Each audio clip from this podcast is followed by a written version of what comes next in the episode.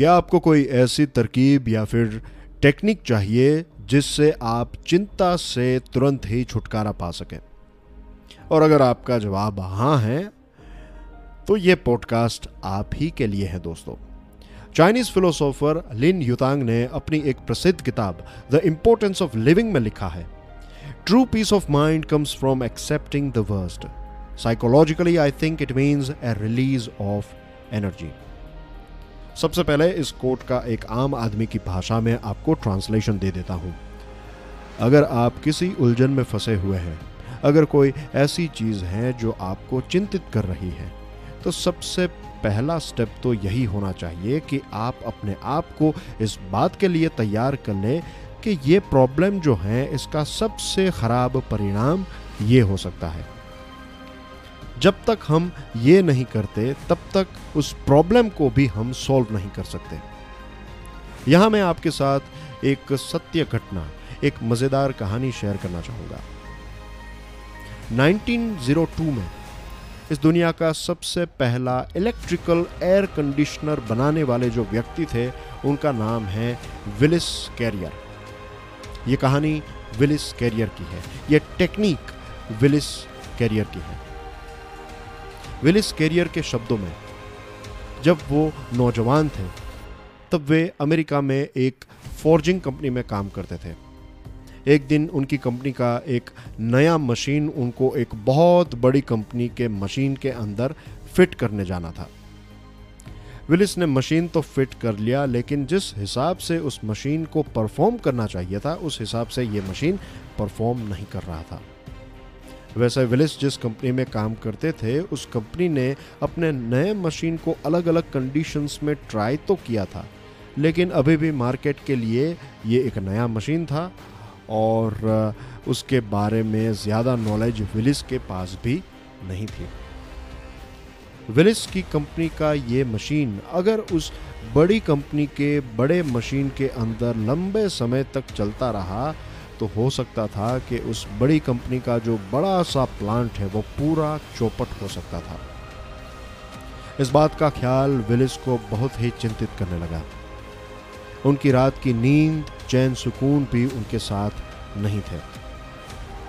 इसी चिंता में विलिस को एक ऐसी चीज़ मिली, जो ताउम्र उनके साथ रही।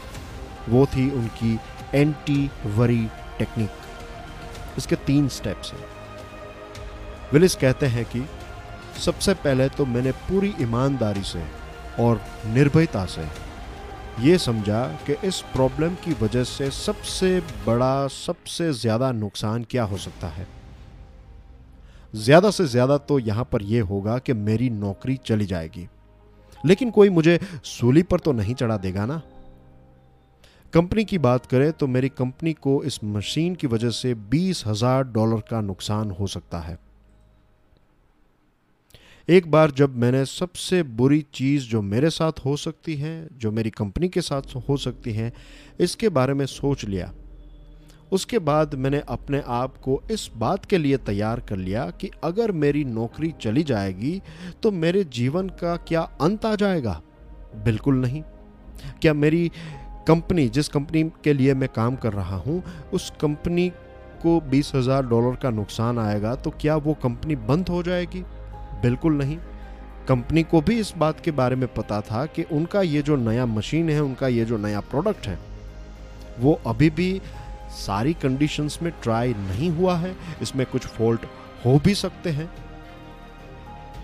और अगर नुकसान होता भी है तो कंपनीज़ जो हैं, वो तो ऐसे नए नए प्रोडक्ट्स के लिए थोड़े पैसे साइड में रखते ही हैं। तो कंपनी कोई बंद नहीं हो जाएगी। कंपनी का जो मालिक है, वो रास्ते पर नहीं आ जाएगा। सारी चीज़ें जो हैं, वो थोड़े बहुत प्रॉब्लम्स आएँगे, लेकिन कुछ समय के बाद सब अपने अपने एरियाज़ में सेटल हो जाएँगे। जब ये स्टेप नंबर वन सबसे बुरी चीज़ जो हो सकती है स्टेप नंबर टू अपने आप को उस बुरी से बुरी चीज़ के लिए तैयार कर लेना।